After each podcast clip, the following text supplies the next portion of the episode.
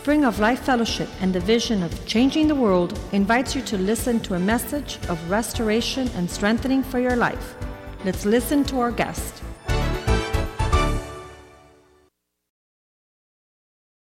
The word of the Lord. Jeremiah chapter 18. Jeremiah chapter 18.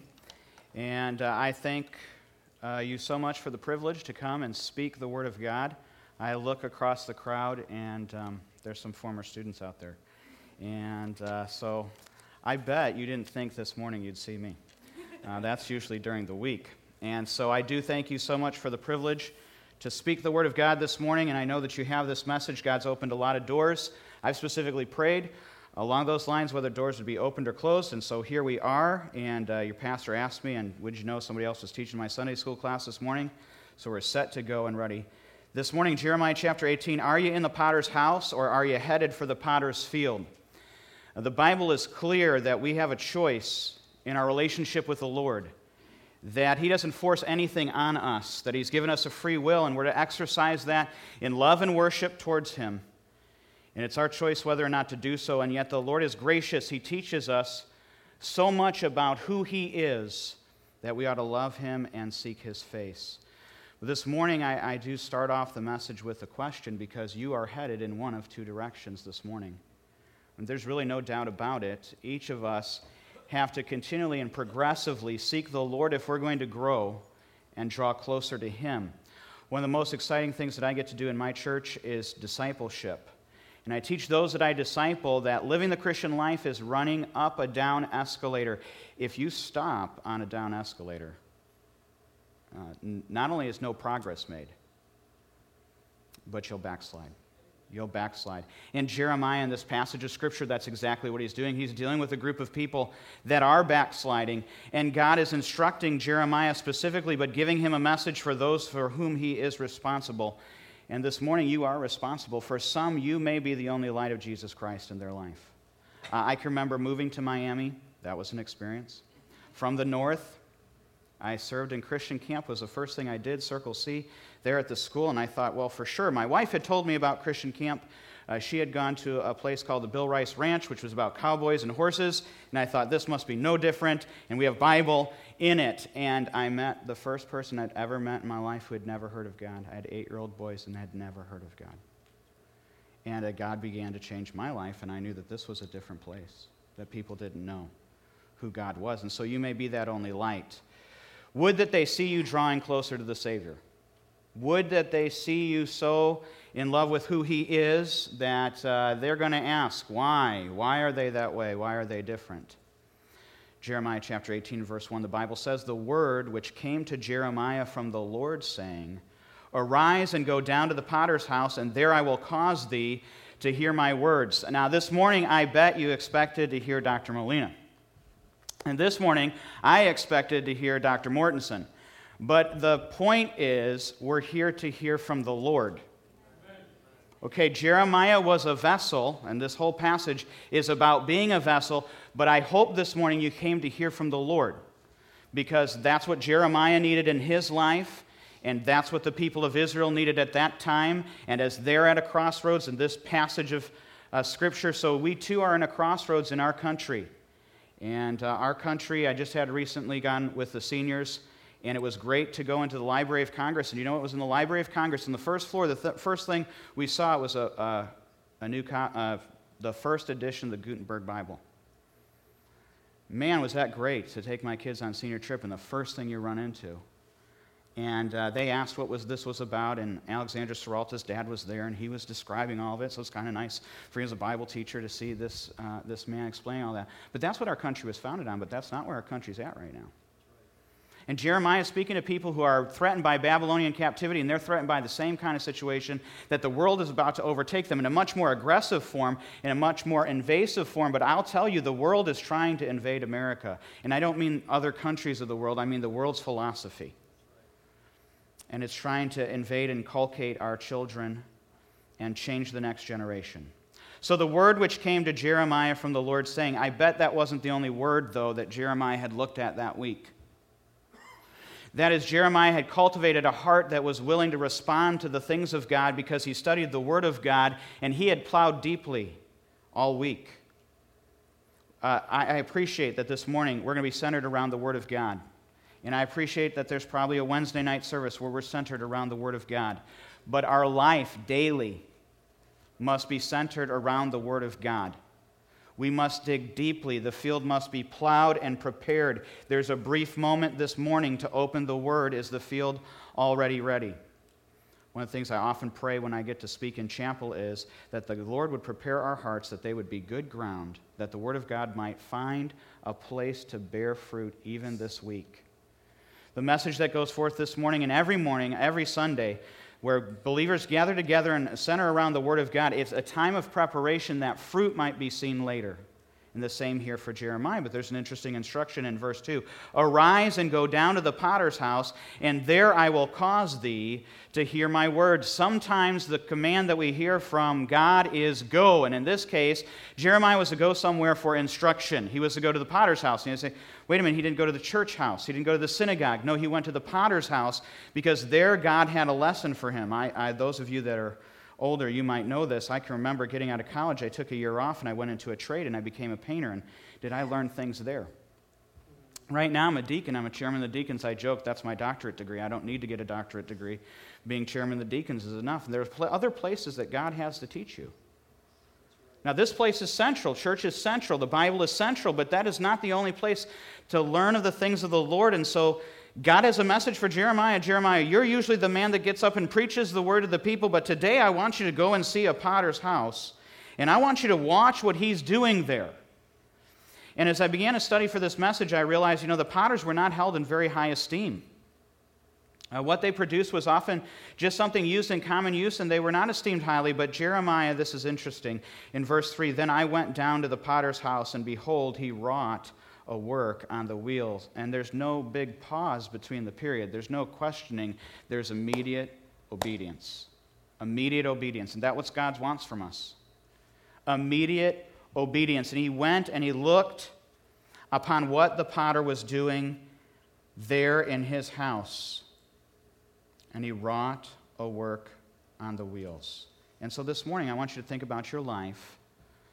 I, I thought about maybe telling this message simply clay.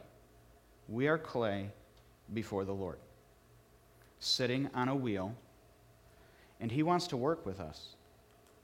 And, and He's not going to force Himself on us. The Holy Spirit is a gentleman. He's going to encourage us, prompt us, convict us, but He's not going to force us. And what kind of work does God behold when He looks on the wheel of your life and He sees you sitting there as a piece of clay? Moldable, before the Lord? Or are you unmoldable? Are you in the potter's house this morning, or are you headed to the potter's field? Verse 4 And the vessel that he made of clay was marred in the hand of the potter. So he made it again another vessel, as seemed good to the potter to make it. So we have an image here, and I, I want to explain a little bit to you what happens in the potter's house as he takes that clay and he molds it and he makes it. It's a difficult process for the clay, but not for the potter. In fact, the potter can reel things off very quickly if the clay is moldable. The first thing the potter has to do is he has to purge out any stones or any sharp pieces of wood or any impurities that might be in there. The Bible calls this sanctification. God wants a vessel that he can use. You see, God God loves you and He wants you part of His family, but He wants more than that. He wants you to help Him in ministry. He wants you to come alongside Him. Now, the ministry is going to get done, but He invites you. He invites you to be part of that ministry, to reach others for the Lord, to impact people who need Jesus. But first, He works through the impurities. And first, there's some things that He needs to take out of our life. So I want you to think about this. Often we think about the judgment seat of Christ as this, this time and this place where God's going to examine our life and He's going to say, Thou good and faithful servant. And sometimes we see it so distant in the future that we don't make any practical application today. But today we sit on that wheel, the potter's wheel. And as he spins that, he is looking to remove all the impurities of the clay before he can make a vessel fit for his use. Is there something this morning in your life that God needs to pick out of that clay before He can mold you and make you into that which He has for you? See, you're, you're not finished yet. You're not finished yet. And that, that's not a discouraging thing, that's an encouraging thing. Um, I don't usually speak on this, but I'm, I'm 35 this year. 35 this year. And uh, God's working on me. God's working on me. Uh, at 35, I've had to change some things this year. Lots going on in my family. And it's, it's difficult when you're the Bible teacher and you've went to Bible college and then you got your master's degree and then you worked on your second master's degree and you think by now I should have this figured out, but, but no, because I'm not finished either. I'm not finished either. And so there's some impurities that God wants to, to pick out. But not only that, actually, the powder has to pop all the air bubbles. Now, I don't want you pointing fingers or anything, but have you met people, even those who claim to be saved, that are full of hot air? I mean, God's got to get all those impurities out. And the problem with the air bubbles is if you go to fire the clay and the air bubbles in there, it's going to burst and it's going to leave a permanent mark because now it's going to be fired and that's going to be, and that's what everybody's going to see. And it's, it's just going to be pockmarked and it's going to be something undesirable to others. And so God's working this clay even before he begins to spin the wheel, and he's purging all the impurities and he's getting rid of all the hot air. And those hot air are sometimes our ideas and our aspirations and our great goals and our great dreams. And can I tell you this? God can dream better than you can. Amen. That God can set your goals better than you can. Uh, I stand here this morning and I, I'm privileged. I get to have my family in the background, but that was never my plan. It's not my plan to have family. Certainly wasn't my plan to leave the North and here I am, right, in Miami. And this is what my kids know, and this is what my kids will grow up. You know, it, it's, it's God who's got to be at the helm, yes. not us at the helm. And uh, the spinning wheel is interesting. The spinning wheel is horizontal, but it reminds us of, of another wheel. You probably used this wheel on the way here, and that was your steering wheel. And too often, this is where we are at as a Christian. We've got both hands on the steering wheel, instead of laying out before the potter's wheel and letting God direct and letting God shape and mold. We want to chart our direction. Some of you will use your GPS as a little bit of help, but we want to chart that direction. Some of you will use your phone. I have a senior officer, his phone talks to him, tells him where to go. Some of you want to be directed by your phone, but God says, I want to direct you. And I want to direct you in what you pull out of your life and I want to direct you in those things and aspirations that I'm going to take out of your life. And, and sometimes those aspirations are good. I can remember going to graduate school and, and sitting with pastors and having classes together. And I can remember um, one day getting early to class, and the, t- and the, teacher was like, Have you ever thought of doing something other than what you're doing? I said, I don't know. I pretty much like teaching. The only thing I've ever thought of is teaching right here, where we're studying right here, where I went to college and where I now go to seminary. He said, Well, that's fine. Put in your application, and we'll see you next year. And uh, he looked at me with a hard look. You know, that was kind of like an inviting phrase, but a hard look after. And I said, Sir, you know, I really appreciate that more than you can understand, but I'm pretty sure that I need to pray about that. And he smiled. He smiled. And he said, Yes, you do need to pray about that. And I remember going home excited, calling my wife and saying, Hey, I need to tell you about this, and then we're not going to talk about it at all. You're going to pray for about one week, and I'm going to pray about it for one week, and we're not going to talk about it at all. I mean, I'll talk to you in between. Obviously, I'm away to college and you're at home, but we're not going to talk about this and I could hear the excitement in her voice. And I went to sleep that morning and got uh, that night and got up the next morning and already knew that I wasn't going to be there. I was going to come back to Miami. Well, I didn't tell her that because I said we're not going to talk about it for a week. And I remember when that week came and I, I went to make that call and I was kind of like, uh, you know, I don't know how she's going to take this. And she was almost crying on the other end because she had to tell me that no, that was not what God had for me, even though that's what I wanted. But God has better things. God has better things.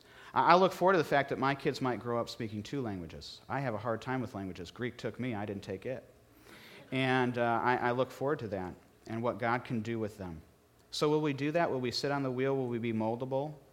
Verse 3 Then I went down to the potter's house, and behold, he wrought a work on the wheels, and the vessel that he made of clay was marred in the hand of the potter. So he made it again another vessel as seemed good to the potter to make it. And, and, Romans chapter 9 and verse 21 tells us a little bit more about this. Hath not the potter power over the clay, of the same lump to make one vessel unto honor and another unto dishonor? And that idea of honor and dishonor is the kind of um, that piece of pottery that you'd set up to be ornate, something you'd examine and admire, but not really use, something that lays on a shelf. That, that idea of dishonor is not as strong as our English gives us. It's the idea that this is something common. Though, though it's common, it's going to be used over and over and over again, and it's useful for things. And God says, out of the same clay, out of men, I make those things that are, are to be useful and those that are attractive but really don't have much use. And I, I, fear that in our culture and in our society, we have become satisfied with attractive and sacrificed beautiful. We have become drawn to that which gets someone's attention rather than that which gets the job done. And God says, I can make both. I can make both, but it's really about our, what kind of clay are you going to be? What kind of clay are you going to be? Now, I don't know this because I don't drink coffee. I know. I'm in Miami. I don't drink coffee. Uh, but I'm telling you, I, I know some teachers who do. Me, me, and Mr. Jeffries get to work very early in the morning. And uh, he lives, his hand starts every morning with a coffee cup. I mean, and, and uh, this morning, this last week in teachers' meeting, we had a competition of who had the biggest coffee cups. We were sitting at tables. People kept bringing bigger and bigger coffee cups. And, uh, but that's useful, is it not? Every day, it's there. I saw uh, this this morning, and I was, I was very pleased. Uh, your pastor let me into the conference room, and there was a cup prepared for him and uh, food prepared for him, and that's good. That's good. Uh, the sound technician helped me, and he came and found me because I, I, was, I was not where I was supposed to be, and that's good. And that's good to take care of your pastors that way. That's important. So, what kind of vessel will it be? Sometimes we do this as a Christian.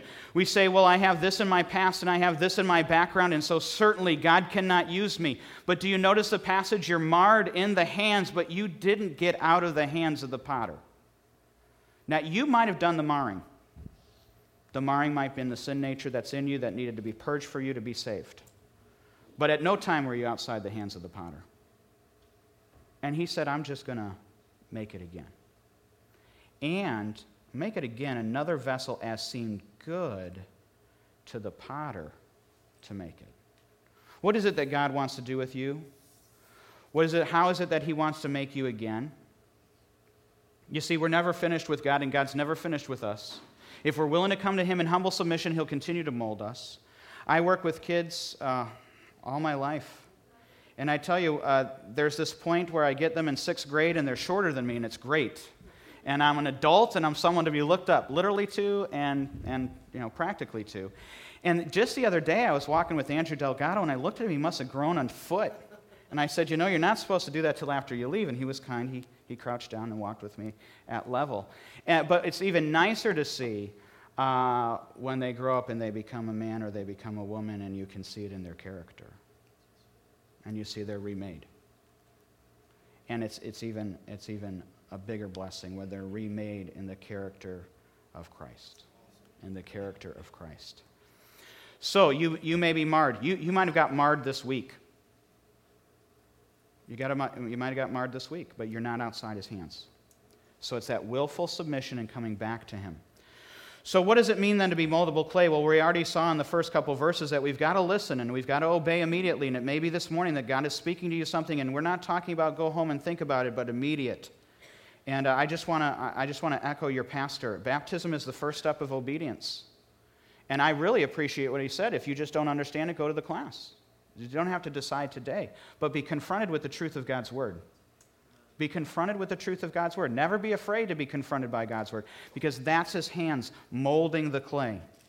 But it's an interesting thing. If we won't do this as individuals, it begins to have a corporate effect. Look at verse 5. Then the word of the Lord came to me, saying, O house of Israel, can I not do with you as this potter? saith the Lord. Behold, as the clay is in the potter's hand, so are ye in mine hand, O house of Israel. And Isaiah 64 8 also tells us, But now, O Lord, thou art our Father. We are the clay, and thou art potter and we all are the work of thy hand. So please be careful to be in the right spot. You're the clay on the wheel before the eye of the potter. You don't switch places. You don't switch places. We are not here to mold God in our image. God is infinite, God is unchanging, He is immutable, He changes not. And in a world that consistently and constantly changes, aren't you glad there's something that stays the same? And so we're to go to God, and He is not to take the place on the wheel. We do not make Him look like us. We do not make Him towards our, our concerns, our biases, our pleasures, our desires. We come to God as moldable clay. So please be careful not to switch the spot. And sadly, Jeremiah has to speak to Israel and say, This is what you're doing with me. You're making me into what you need, you're making me into what you want, instead of letting me be the God of your life and molding you in such a way that you will have what you need. But you will also have what I want what God wants for your life, and it's supremely better than anything that we could imagine. He goes on in verse 7 At what instant I shall speak concerning a nation and concerning a kingdom to pluck up and to pull down and to destroy it. Have we not seen that in the world this year? When God has had enough, can He not destroy, pluck down, toss down regime after regime this year? I mean, that's not beyond God. He can do that quite easily. 8 And if that nation against whom I have pronounced turn from their evil, I will repent of that evil that I thought to do unto them. And at what instant I shall speak concerning a nation and concerning a kingdom to build and to plant. Didn't he do that for America? I mean, he did that for us. I love it at our church. Uh, we, we do not have to worry about patriotism at our church. We have uh, plenty of Cuban people that will constantly remind us that this is the best place in the world.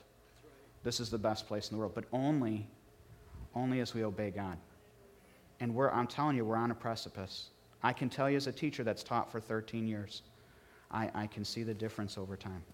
I can see the difference over time. I used to listen to the, the seasoned teachers, and they would tell me this, you know. Uh, Pastor Garcia is my mentor teacher. I, I'm old enough to be his oldest son. And, and so I took that with a little bit of grain of salt, like, okay, you know, is it those good old times? You know how the good old times are always better than that? But no, no, you, you, you can see it. And so we need to make a decision. But there's, there's hope there uh, because, again, it said in verse 8, if we'll repent of that evil that I thought to do in them, he'll, he'll turn. He'll turn. Verse 10, if it do evil in my sight, that it obey not my voice, and I will repent of the good wherewith I said I would benefit them. And God's just poured out so much grace on our country. I mean, we need to obey. We need to obey and we need to seek God. And, and whether the president thinks so or not, whether he says we're a Christian nation or not, uh, we're a Christian nation this morning, are we not? I mean, we're in God's house this morning. We're a Christian nation. And, uh, but we need to obey. And, and I appreciate what your pastor said about, you know, we need to have a name and let people know who we are. Uh, but Jesus made it very clear in the Sermon on the Mount if you do your good works, they'll glorify, not you, your Father, which is in heaven. Okay? And I'm telling you, there's people that just. I went on a senior trip. We had two bus drivers. We had Wayne and uh, the, the other bus driver, Peter. And uh, Wayne just, I mean, he got with our kids. I mean, he gave his testimony. He went to church with us. He did all these things. Peter was a harder nut to crack. And, uh, but I, I would remember him. I would come out and I'd load luggage. I just, you know, to me it's Tetris. You're organizing things. I like to organize. So I would load luggage. That was one of my jobs on the trip. And he would come out and I'm like, sir, you don't need to do this. We're going to take care of this for you. If nothing else, I could call on some of these young guys to get under there and whatever. And, uh, and you know what he appreciated was hard work. And the world will appreciate hard work too. And they'll see your good works. And they'll glorify your Father which is in heaven. Please, please, you, you bear the name of Christian. Do, don't be lazy at work. Yes. Don't, don't destroy the testimony of God. Just don't.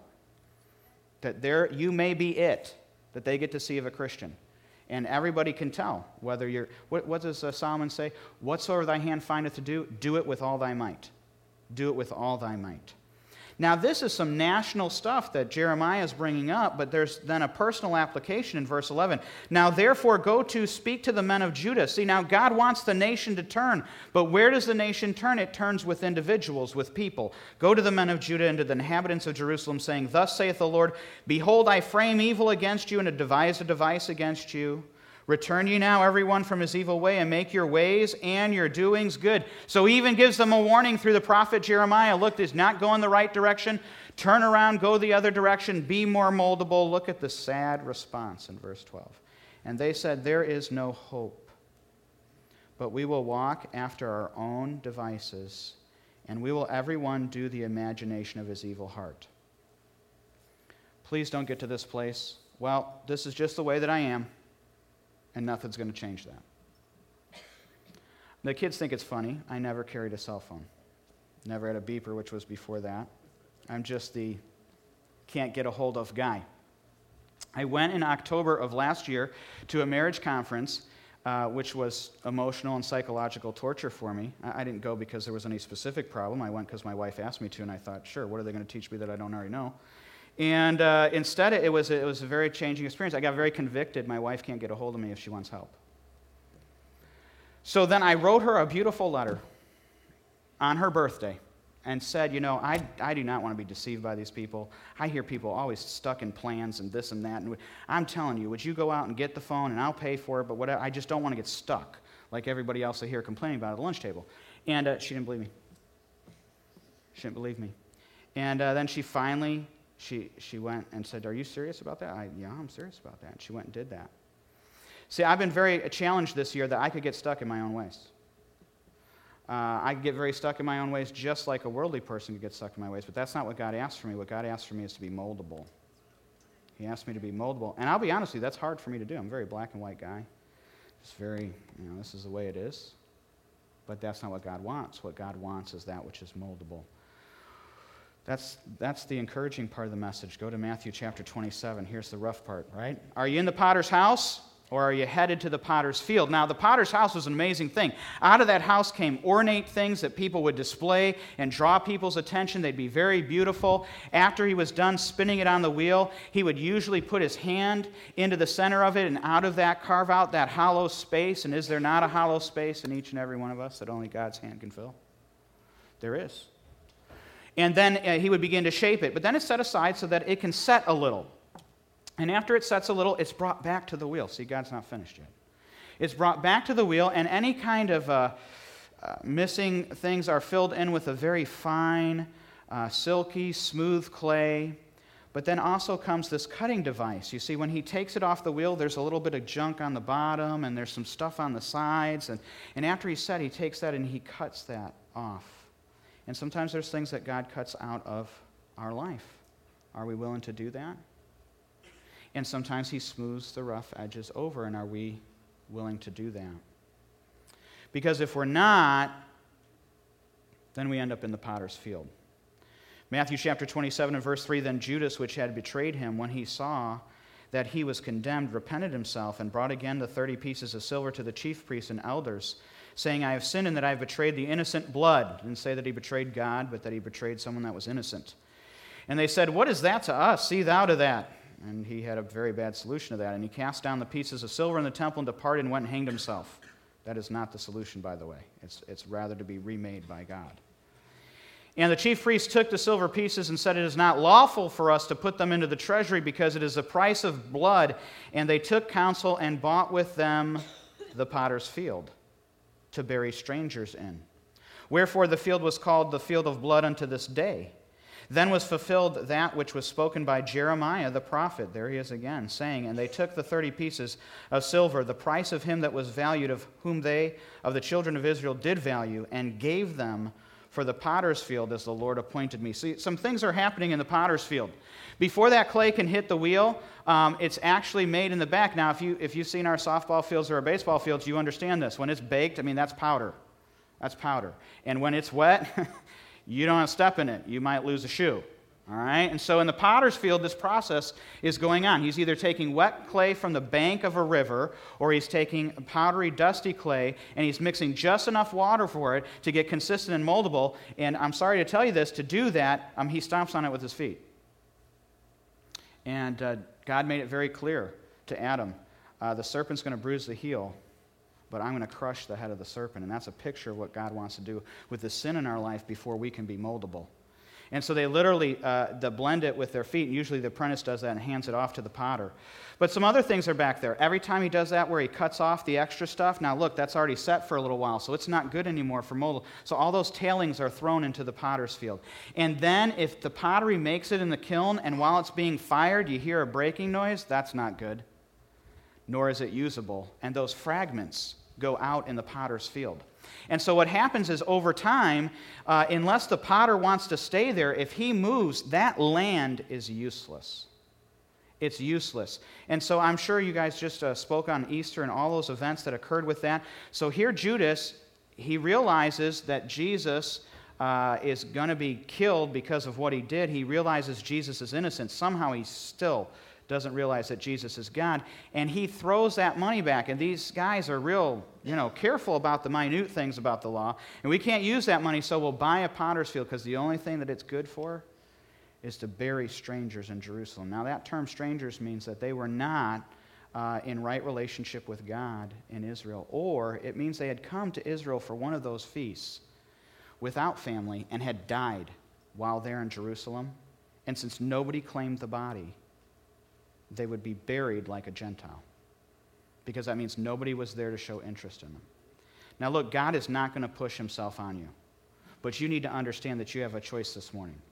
You can be in the potter's house and you can be moldable as clay. And you can let God work in your life. And He can take out those impurities. And He can get rid of those uh, air bubbles and those philosophies and dreams that are yours or the world's and not needed for service. Or you're headed for the potter's field a place of alienation from God, a place of alienation from loved ones, a place from alienation from the things of God. Judas's legacy he had an opportunity to be a faithful disciple of Christ. His legacy, he bought a field for people alienated from God. How fitting, since he himself alienated himself from God. Now, I, I need to caution you Judas spent three and a half years with God. It's hard for us to comprehend at this point in history, but Judas must have been a good guy. He held the bag, he held the money. Who do you let hold your money? It's kind of funny, I've been senior sponsor for two years, so when anybody needs change, they come to see me because I have the senior's money in my left pocket. And uh, that way, that's their money. At, who do you trust? On the senior trip, I was the bank. I had everybody's money. Who do you trust to hold the bag? I would hope that is a good guy. Can I please tell you, if you're a good guy or a good girl, that's not the same as being in relationship with God? I mean, I appreciate that you're at church this morning, and I hope that the Word of God is challenging your heart, but that is not enough. That is not a relationship. Well, what if I, what, what, what, what if I'm good? And while I'm good, I'm doing some things for God, you know? We don't know each other, but it's kind of a third party deal. I know these people who know him, so I'm going to do some good things. You, did you know that Judas did good things? He was sent out two by two. Judas may have even performed miracles. They were given power to heal the sick, they were certainly given power to preach. Judas probably stood behind a pulpit and preached. Would have been the Old Testament scriptures, but preached nonetheless. Would have gave the message of the gospel. The point of a disciple was to repeat the message of his teacher perfectly. But it was also to live the life of his teacher. And on this, Judas failed. This morning, you're going to one of two places. I hope because you're here in church this morning, you came to the potter's house so that God might mold your life. He might remove some impurities, He might pop some air bubbles. You might come out a vessel fit for His service. Because I appreciate that you're all sitting here, but you also all need to be active for God. You all need to be active for God. Christianity is not a spectator sport. We live in a culture that likes to entertain us. I mean, I, I hear guys that can rattle off stats at the lunch table there's, I guess, there's ESPN 1, 2, 3, and 4, I guess. I don't know. I don't personally do all that. And yet, if I asked them to rattle off Bible verses or Bible references, that would not be happening. And, I, and I, I'm not here to disparage them, but that's in a Christian school, is it not? So it's not just to sit and take in, but to serve. Many of those vessels were common. They were bowls, or they were cups, uh, or they were lamps they, they use them for light. They didn't just sit up on a shelf. And I hope your Bible's not there either. Oh, I put it up. It's ornate. Oh, mine doesn't say it anymore. I must have wore it off. Used to say Holy Bible on the front of it. Everybody would know that that's what it was. And on Sunday, I'll pull it for this morning. And then it'll go back up there. No, this is meant for daily use. Uh, my sons, is this to me is a blessing. Uh, my son, he used his Bible so much it broke. And uh, besides the point of what do you do with those, those Bibles, I can't throw them out. I have to just put them on a shelf or something. But I, then I said, okay, well, he needs a Bible. So I went to my classroom and I got out my Bible. It was the first Bible I ever received as a gift. It was for preaching revival in the church I internshiped at. And it was worn. I mean, it's worn, the cover. And I gave him that Bible. That, that's what this book is supposed to be like. You should, you should go through Bibles.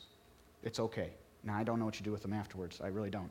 But you should go through Bibles. It's okay to be used of God, to be considered common. And, and though your pastor stands up here and though I stand up here, and there are those of us that that's what we're called to do, that does not mean the rest are not called to minister. They're called to minister in some form or fashion. And I'm not kidding this morning when I say that it's nice that someone prepared something to eat for your pastor and somebody took care of the sound and brought me the things that I needed this morning. Those, those are ways to minister. They let the word go forth. And you need to find that way to minister. And it's, it's not difficult. My kids know this, at least the ones, oh, I gave all my stuff to my wife. I don't put anything in my pockets when I preach. But I have five tracts in my pocket today. If we go out to eat after service, that one of those tracts is going to that cashier or that, that lady that serves me or my server. It doesn't take much to give a track. It's a nice small one. It's got 32 pages of scripture. Yet five fit in my pocket. Now, you find the one that's for you. Uh, for senior trip, I went and found history ones for Mr. Thompson. I found ones that had American flag on. I found one, I, I, you know, you find the one that's for you, but are you giving out the word? I mean, your pastor gives out the word, I would hope, faithfully to you.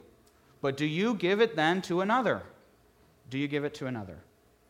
So, Judas, he preached, he, probably performed miracles. Certainly, he seemed to be a servant of God. He sat at Lord's Supper. Can you imagine? He sat at Lord's Supper. I don't know how you celebrate Lord's Supper, but he sat at that. And yet, he was not right with God. So I ask you this morning are you in the potter's house? Are you moldable? Are you usable? Are you willing to be changed and sanctified for the Lord Jesus Christ and for his service? Or are you simply headed for the potter's field? And I'm sorry to tell you this morning, it's just one or the other. Those are the only options there.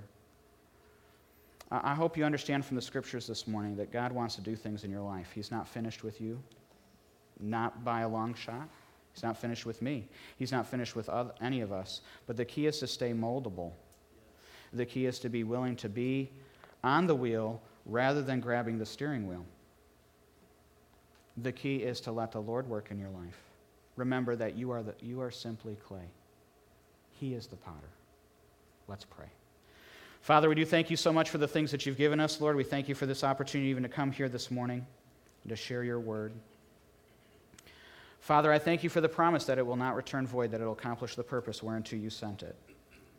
And Lord, I just pray that you would be with anyone in this room, Father, if they don't know you, that they would come to know your Son in a real, living relationship, that they wouldn't be satisfied with works, uh, Father, but that they would desire to know you personally. We thank you for the example of Jeremiah. He immediately obeyed, he went somewhere to learn.